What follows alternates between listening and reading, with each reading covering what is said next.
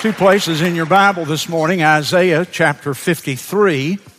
Isaiah 53, and as soon as you find your place there, the book of Mark chapter 15. Mark 15, we'll read from two passages, and I'll give you a moment to find it. As soon as you find it, look up this way, and I'll know everybody's about there, and we'll stand together and we'll read God's Word, okay?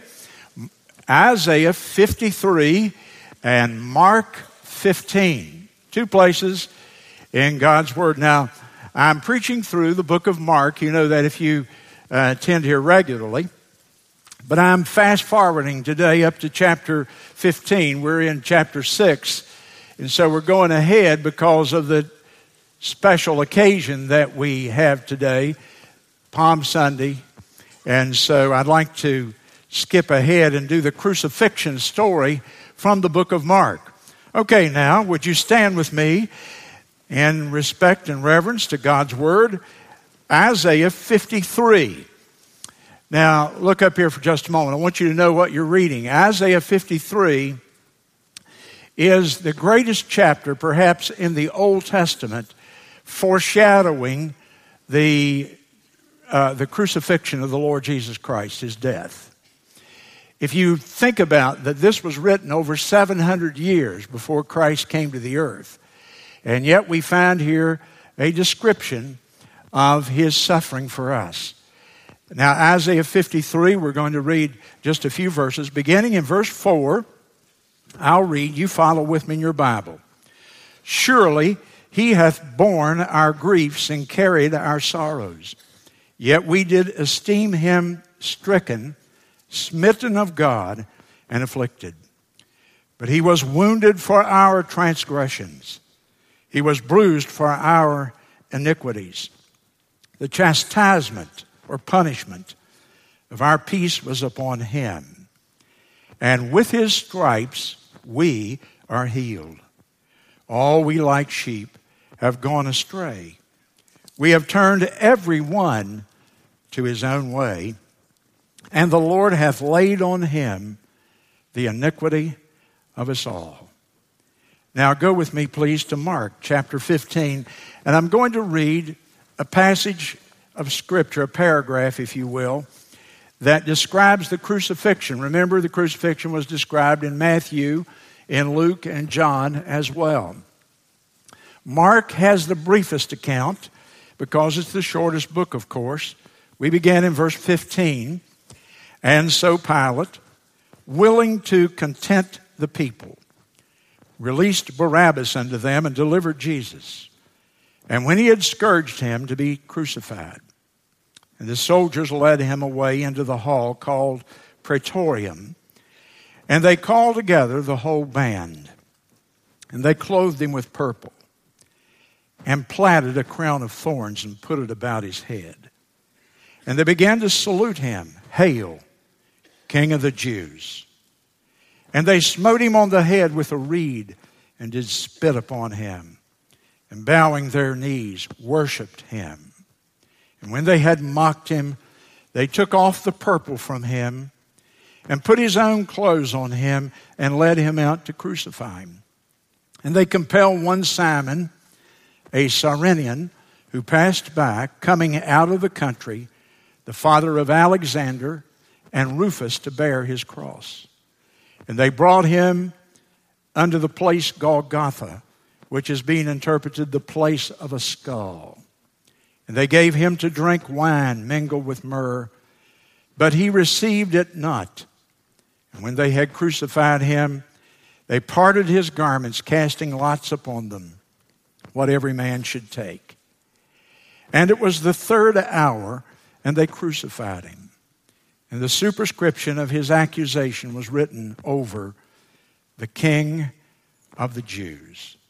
And with him they crucified two thieves, the one on the right hand and the other on the left. And the scripture was fulfilled, which said, And he was numbered with the transgressors. And Lord, today, touch our hearts as we revisit the cross, the central message of our faith as I described just a week or two ago. But Lord, may we see what a profound event this was. And we pray in Jesus' name. Amen. Thank you, and you may be seated. It is sad indeed that in America, this week has turned into a vacation week, largely across the entire country, because this is known and has been observed for centuries as what we call Holy Week or Passion Week, the week of suffering, to state that literally. And what it means is that it, we mark today the beginning of a week in which the most momentous events of all of history occurred the time of the suffering, the passion of the Lord Jesus Christ. There's a lot of material in the New Testament about his death. More than if I just read the verses, I would not have the time in my time allotted today. The, more space is given by the gospel writers to the crucifixion of Christ than to any other event in his life, and thus it should be. And so I've tried to take those events because for, for the average person, uh, layman reading the Bible, it becomes a blur of uh, events. So I've tried to simplify it and put it on a timeline, if you will.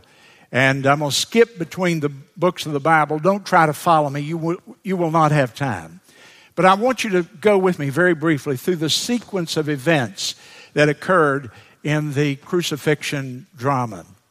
First of all, you know, Christ was arrested in the garden. And after his arrest and the betrayal by, by Judas, he was carried to the house of the high priest. His name was Caiaphas, the Jewish high priest. There, of course, as you heard Wednesday night with Judge Anderson, he was tried according to Jewish law, um, by the Talmud, if you will. The whole plot against him by Caiaphas was one of producing false witnesses. But it's interesting, in your Bible in Mark chapter 14, and if you'll slip back to verse 40 or 56, there were many false witnesses against him, but their witness did not agree. Even though they had conspired to uh, bring these false witnesses forward, there were inconsistencies in their stories, and so their testimony was null and void. But in verse uh, 62, you notice that the high priest says to Jesus clearly, he stood up and he said, You're not answering me. He said, I want to know one thing. Are you the Christ, the Son of the Blessed? Verse 61, chapter 14. And Jesus said simply, I am. I am the Christ, the Son of God. Now, to the Jewish mind, this was blasphemy. And when Jesus said, I am, he used the phrase that was the name of God, essentially, to a Jew. And so the charge against him at that point became blasphemy. He has made himself equal with God, of course, which he was. But Caiaphas could do nothing further, so they beat him. They spit in his face. They ridiculed and mocked him.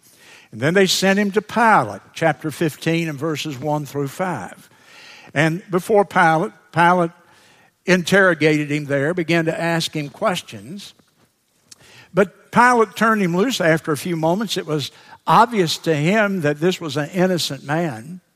In John chapter 18 and verse 38, Pilate said to the crowd gathered there, I find no fault in this man. This is an innocent man. I don't know why you have him here. And so Pilate perceived that Jesus was no threat to Rome, which he would have been primarily concerned about as the governor. He didn't want an insurrection against the Romans, and so he turned him loose. I find no fault in him. But he just sort of passed the buck. He sent the Lord Jesus to Herod. Herod was a Jewish king or, a, or uh, uh, ruled over Judea. He ruled under the authority of the Romans. He was sort of a puppet king, if you will. And when he began to talk to Jesus, he was curious. He was envious of the popularity that Jesus had. We find that uh, out in other passages. He seems to have even feared him. And so he talked to him for a few moments, and Jesus refused to answer him. Jesus never said one single word to Herod. He treated him as if he did not exist because, in reality, he was unimportant to the whole occasion. He was just part of being uh, passed off.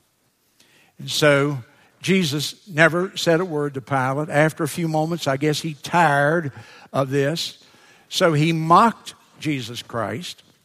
He ridiculed him. He had some of his uh, assistants put a what the Bible says is a gorgeous robe upon him and sent him back to Pilate. He said, I have no I have no basis on which I can try him either. So he comes before Pilate for a second time. You find that in the book of John, chapter 18. This is where Pilate says to him, Are you really a king? Because Pilate was concerned that there not be an insurrection and a rebellion and so he said, Are you a king? Are you getting ready to lead a, a revolt against me?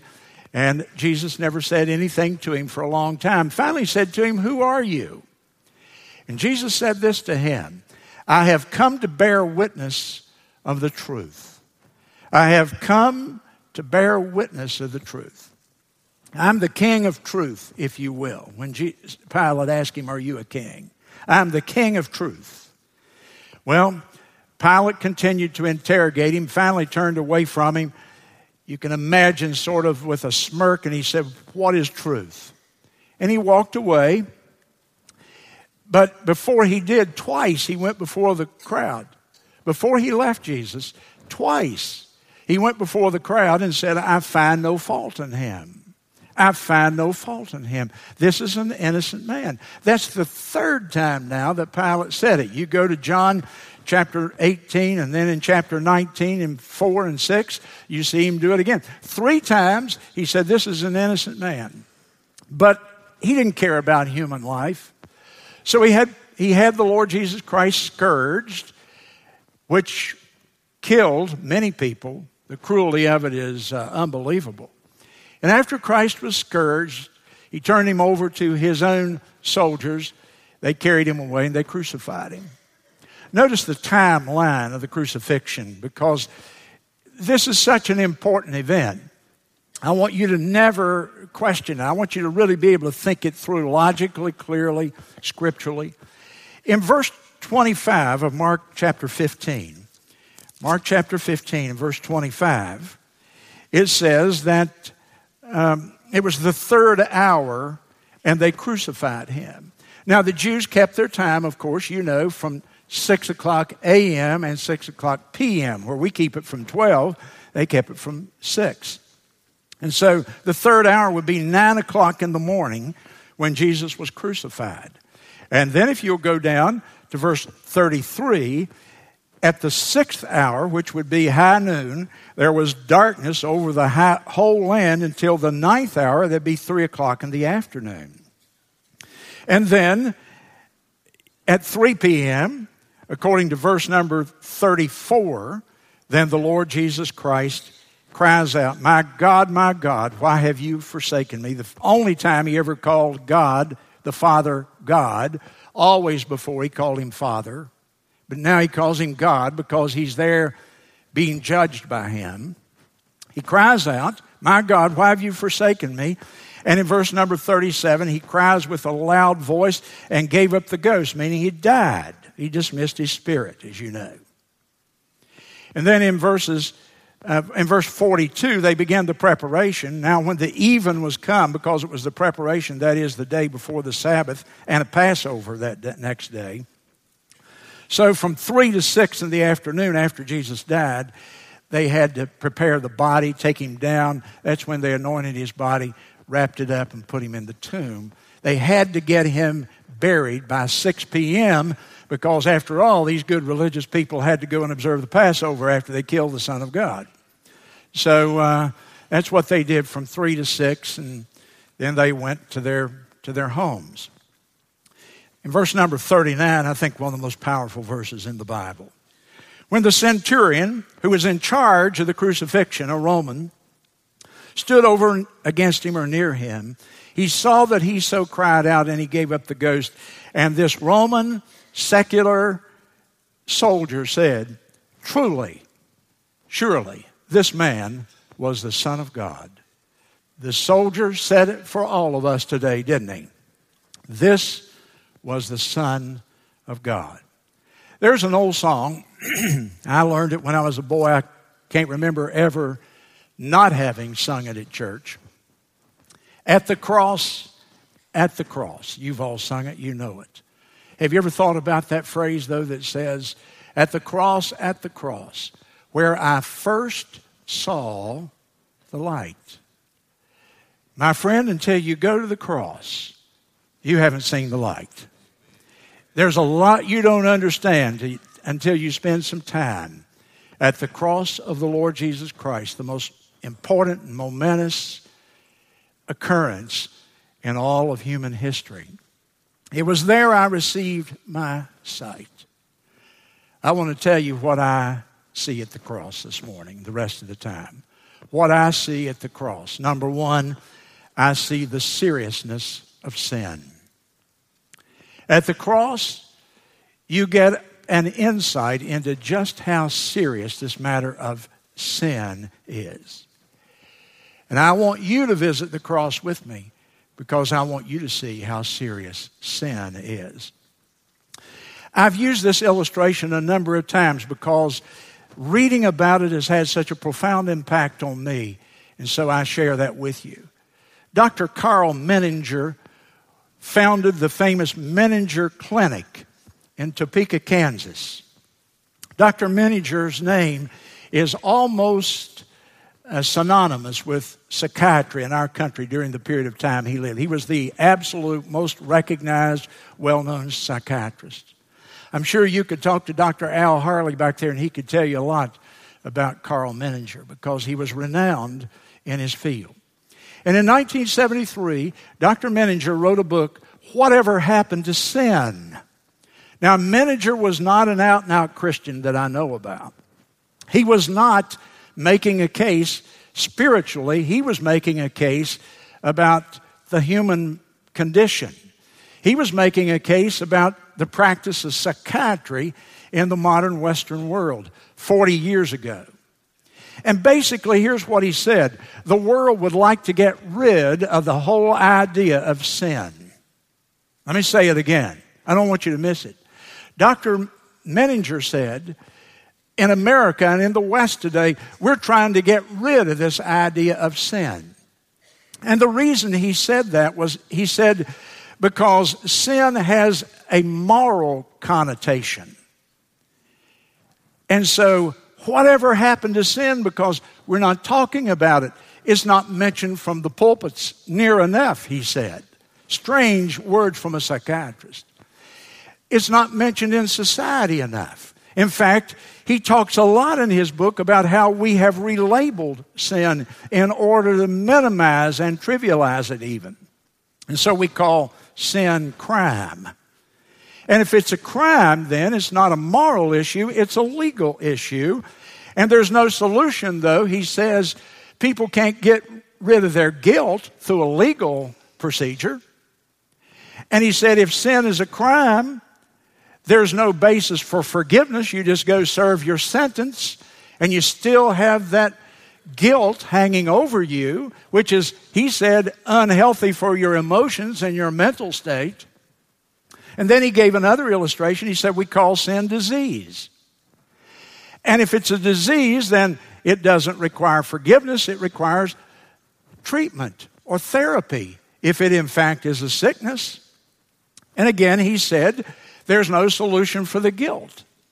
Do you notice in the crucifixion story? here Pilate is dealing with Jesus Christ. Is, is it not most interesting that the only thing we see Pilate do there, during that procedure is order a basin of water and start washing his hands?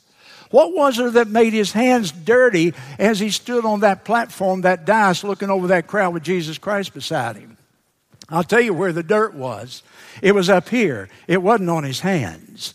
And it was a symbolic attempt, if you will, to get forgiveness and get rid of the guilt that was plaguing his soul at that time. Dr. Menninger said we relabel sin crime. And then we want a legal solution. We relabel it disease and it requires therapy or treatment. Or he said, we just blame all of society. I'm old enough to remember the day that President Kennedy was killed in Dallas.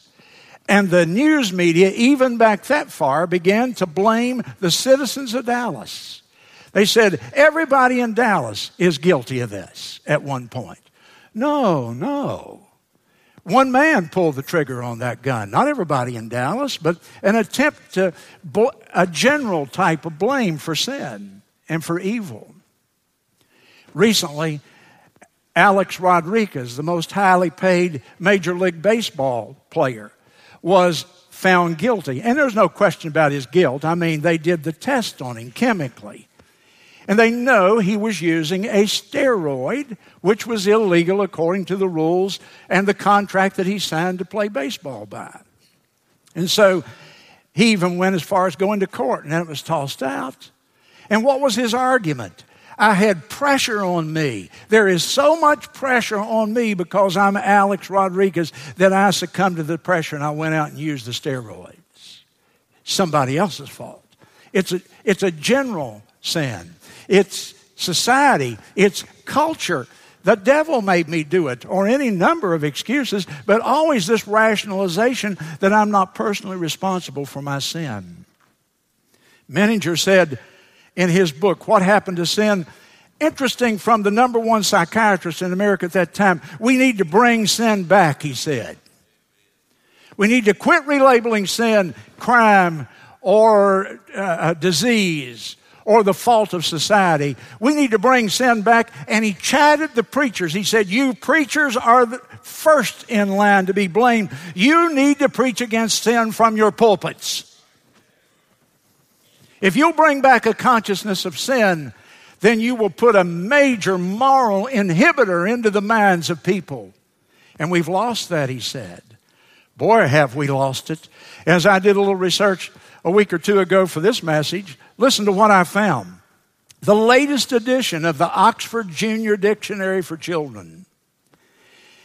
In it, the editors of it said, Crucial words to describe traditional topics have been stripped in favor of more modern terms. Now, I didn't put it up here on the slide, but there was a little lady, an Irish homeschool mother in Southern Ireland, homeschooling her little kids, and she bought that dictionary for them.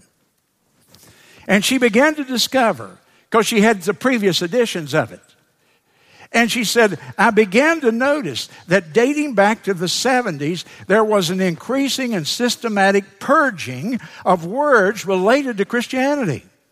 Among the entries that have vanished from the new book, the terms, uh, the, the terms that have vanished are disciple, saint, abbey, bishop, altar, chapel, christen, monk, and most importantly, sin. And you can look in the Oxford Junior Dictionary for Children, you will not find the word sin. Menninger was right. Whatever happened to sin? We don't want to deal with it because it has that moral connotation to it. In the Bible, Sin is not a disease, ladies and gentlemen. And sin is not a crime, though it may be included in both categories. But sin is a moral issue. Sin is evil. Sin, God says, deserves punishment. The only thing we can know about God's character, aside from his power and his wisdom, which we see in nature, the only thing we can systematically, factually know about God is what the Bible tells us. Your Bible that you hold here is God's law. And God's law reflects His holy character. Let me say it again. Your Bible is a reflection of the holy character of Almighty God. You want to know what God's character is like? You'll find it right here. This is God's character in, in words. And God's law that reflects his righteous character says this. 1 John 3 and 4 says that sin is lawlessness. Sin is the transgression of the laws, the way 1 John 3 and 4 says it, meaning lawlessness. Oh, we've gotten beyond that in our modern sophisticated society, haven't we? No, I don't think we have. Did you read the paper the other night or did you see on the news what happened after the UConn Kentucky ball game?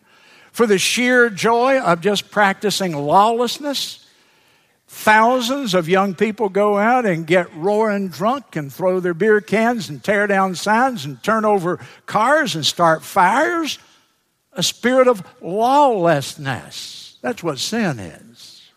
Deuteronomy chapter 9 and verse 7 sin is rebellion, meaning defiance of God's laws. Defiance of God's laws. And in Romans chapter 3 and verse number 23, sin is missing the mark. Missing the mark.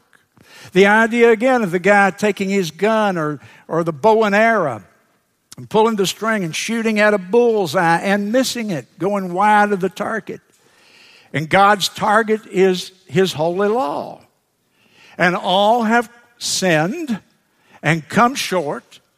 All of us have missed God's target, defied the Lord, broken His laws. Isaiah 53 and verse 6 that we read just a moment ago. I don't know if you still have your finger there, but in chapter 53, and verse number six All we like sheep have gone astray. We have turned, now listen to this, everyone to his own way. Sin is selfishness. Sin is turning from God to our own way.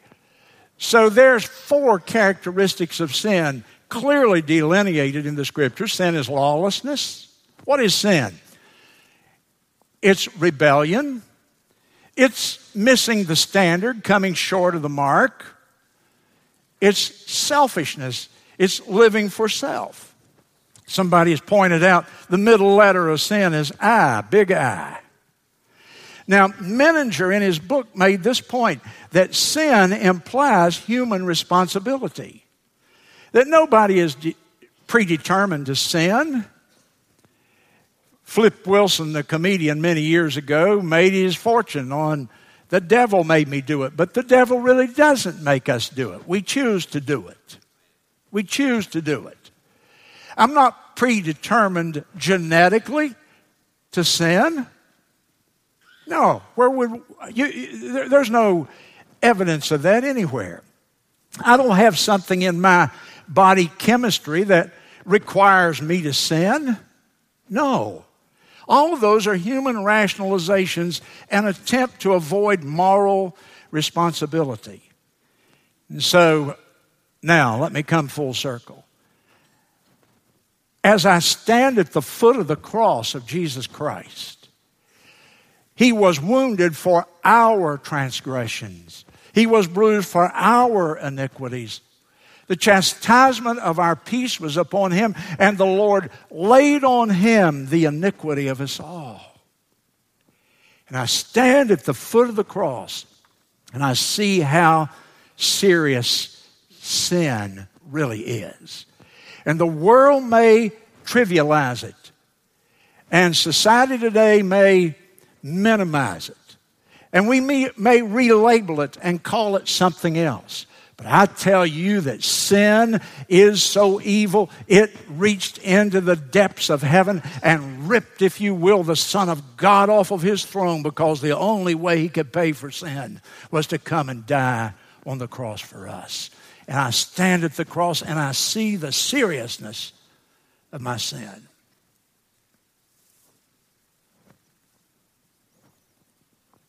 I have watched a change culturally sociologically in my day as a pastor.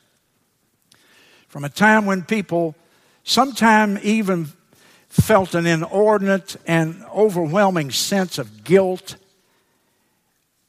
But we've gone now, it seems to me, to a place where there's not much guilt at all, not much fear of God, and certainly not much seriousness when it comes to sin. In fact, I'm labeling myself right now. Come up, because somebody's going to say that old fundy. But if it's because of this, I'll bear that label gladly, my friend, because it was sin that required that Jesus go to the cross today. Pretty serious, don't you think? If there had been any other way, don't you think he would have taken it? The only way that sin could be properly dealt with was through the life and the blood, and the shed blood of Jesus. Secondly, I see something else. I see the holy justice of God. Every one of us has read the paper, watched the news, looked around at events in our own personal lives. And we've said, is there any justice? Is there any you know, justice is pictured as this woman, and a blindfold is over her eyes because she's supposed to be blind, and she has a scale and she's balancing it, justice worth uh, against evil, and so on. And we say, will that ever happen? Will there ever be a time in history when the scales of justice will be, in fact, balanced? Will evil ever be repaid? Is there any justice really in the world we live in. I know this that in our busy world, if we would just stop and think about that word holy, the character of God is holy, His justice is holy. And I know this that a holy God cannot permit evil to forever go unpunished and still remain holy himself. If God at some point doesn't balance the scales of justice, He's not a holy God. And I know this. Standing at the foot of the cross, I can see the holy justice of God. Because on the, on the cross, God inhabited the body of a man, Jesus Christ. And he bore the sins of the whole world. We used to use a program here called Evangelism Explosion, a wonderful evangelistic presentation. And we would turn to uh, the book of Isaiah, and we would hold out our hand and we would say, Let this hand represent me, or you, or the person we were talking to. And we'd say, Let's let my pen represent the sins of a lifetime. Here, the pen represents every sin, every sin I ever committed, word, thought, or deed. And here I am with my sins upon me. And here Jesus Christ came to the earth and he hung on the cross. And then we would illustrate it so people could see a simple proposition here. We would say, and the Lord has laid on him the iniquity of us all. And we would graphically move the pen that represented sin over and we would put it on Jesus. And then we would ask the person to whom we were talking, now, where are your sins now? And they would say, well, they're on, on Jesus. And when were they put on Jesus? When he was on the cross. And our sins, our iniquities, all of them, past, present, and future, were laid upon Jesus. And he bore our sins. How could one man, have you ever thought about how could one man in six hours take all of the sins of all of humanity for all of time and pay for them. How could one man pay for the world's sins? Now, I wrote it out because I want you to see it. And if later you want it, I'll even arrange for you to get it and put it in your Bible because I think this is one of the most important concepts for a Christian to have. Jesus, being infinite, suffered for a finite, of course, finite means limited, infinite means unlimited. Jesus, being infinite, unlimited, suffered for a finite or limited time on the cross, six hours. What you and I, being limited, finite, would be required to suffer for an infinite period of time in hell forever. Think about that. Jesus, being infinite, suffered for a finite time what you and I would be required to pay over an infinite eternity. for ourselves. And Jesus there, the sins of the world and for all eternity. Adrian Rogers said they were compressed and distilled upon Jesus as he hung there upon the cross, and he bore our sins in his body on the tree. And why did he do that? Listen, Jesus died. Now, don't fail to get this. Jesus died to appease the wrath of God in order that justice could be satisfied and God could then be free to forgive us. Now we, that's a strange word upon our ears today that Jesus had to appease the wrath of God. That's what I'm saying. God is a holy God, hated sin. I've told you what God thought of sin and the seriousness of it. And Jesus Christ came and he stood between a holy God and a sinful man, and he bore the wrath as the substitute for my sins. Now that's why I love him today. That's why I want to be loyal to him. That's why I don't find it hard to serve him. That's why it's easy for me to give him a tithe and I gave him a tithe when I was starting the church and didn't have much to tithe. But it wasn't hard because when I think about him hanging on the cross, there's nothing that he could ask for that would not be easy after looking at the cross. Isaiah 53 and 6 says this He was smitten of God. Smitten of God? Yeah, I thought the Romans killed him. Well, they did. They had their part in it. They physically were manning the hammers. But God was behind his death to pay, to settle the books, to balance the scales of justice. Verse 10 of Isaiah 53 it pleased the Lord to bruise him. If I said to you, Who killed Jesus? Somebody would say, Well, it was the Jews. Somebody else would say, It's the Romans. Somebody else would say something else. Do you know what the Bible says? Yes, true on all points, but one more. I'll tell you who required the life of Jesus Almighty God.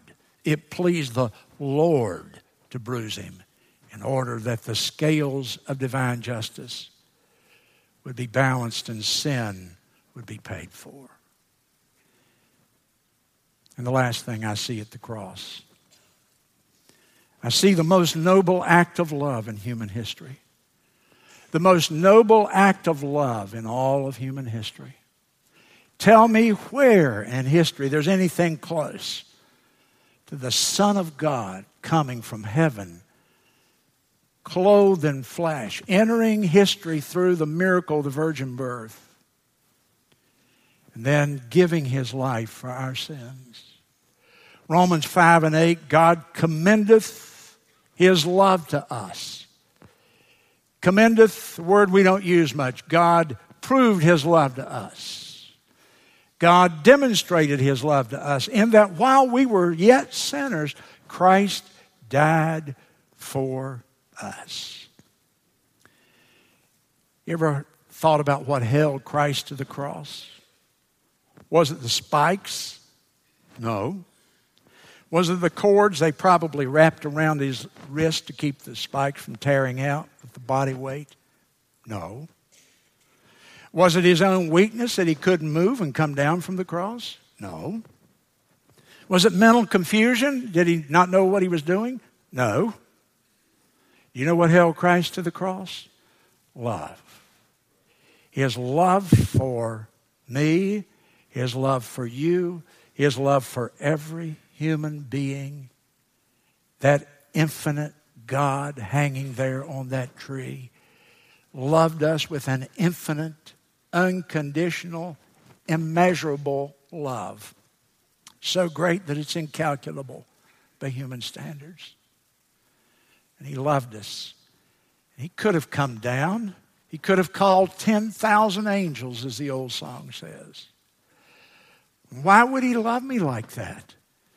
Was it because I'm so great and I'm so important and I'm so valuable? No, no, no, no. He loved me like that because it's His nature to, to love. Just as it's the nature of the sun to shine and to bring warmth and light to the earth, So, Almighty God, His nature is love. God is love. A love that acts in the best interest of others, not romantic love, not brotherly love, but agapeo love, love that thinks about what would be better for you and then follows through on it. People standing around the cross all had many different motives. Judas sold him for money, 30 pieces of silver. The Jewish leaders were envious. Pilate was afraid of an insurrection. But the Father's motive was God so loved the world that he gave his only begotten Son. When I look at the cross, I see the love of God. I see holy justice. I see the seriousness of sin. And today, the basis of living for Jesus Christ this week when we leave here, the basis of giving and stewardship, the basis for service, the basis for faithfulness, every motivation that springs from the human heart toward our Lord, the basis of it all is the cross of Jesus Christ. Here's a little picture we've used through the years, particularly when our uh, faith presentations that we've trained people in. It's a picture of the foot of the cross. You can see there the legs of the Lord on the cross. You see the people gathered around it. Notice them. Different races, because he died for all. Different ages, old and young. Both sexes, male and female. He died for all. Notice their expression. Some people look at the cross with horror, others with disbelief, some with sorrow. One man can't even stand to look, revulsion. He can't even gaze upon it, it's so horrible. Look in their hands, there's hammers and nails that they hold because we, our sins, nailed him to the cross. And then today, we humble ourselves at the cross. That's the whole point of the picture. We look at the cross, and what should be our reaction to humble ourselves and say, You did this because we could not save ourselves. And we confess our sins our inability to do anything to save ourselves. And we receive Him by faith. Our heads are bowed our eyes are closed.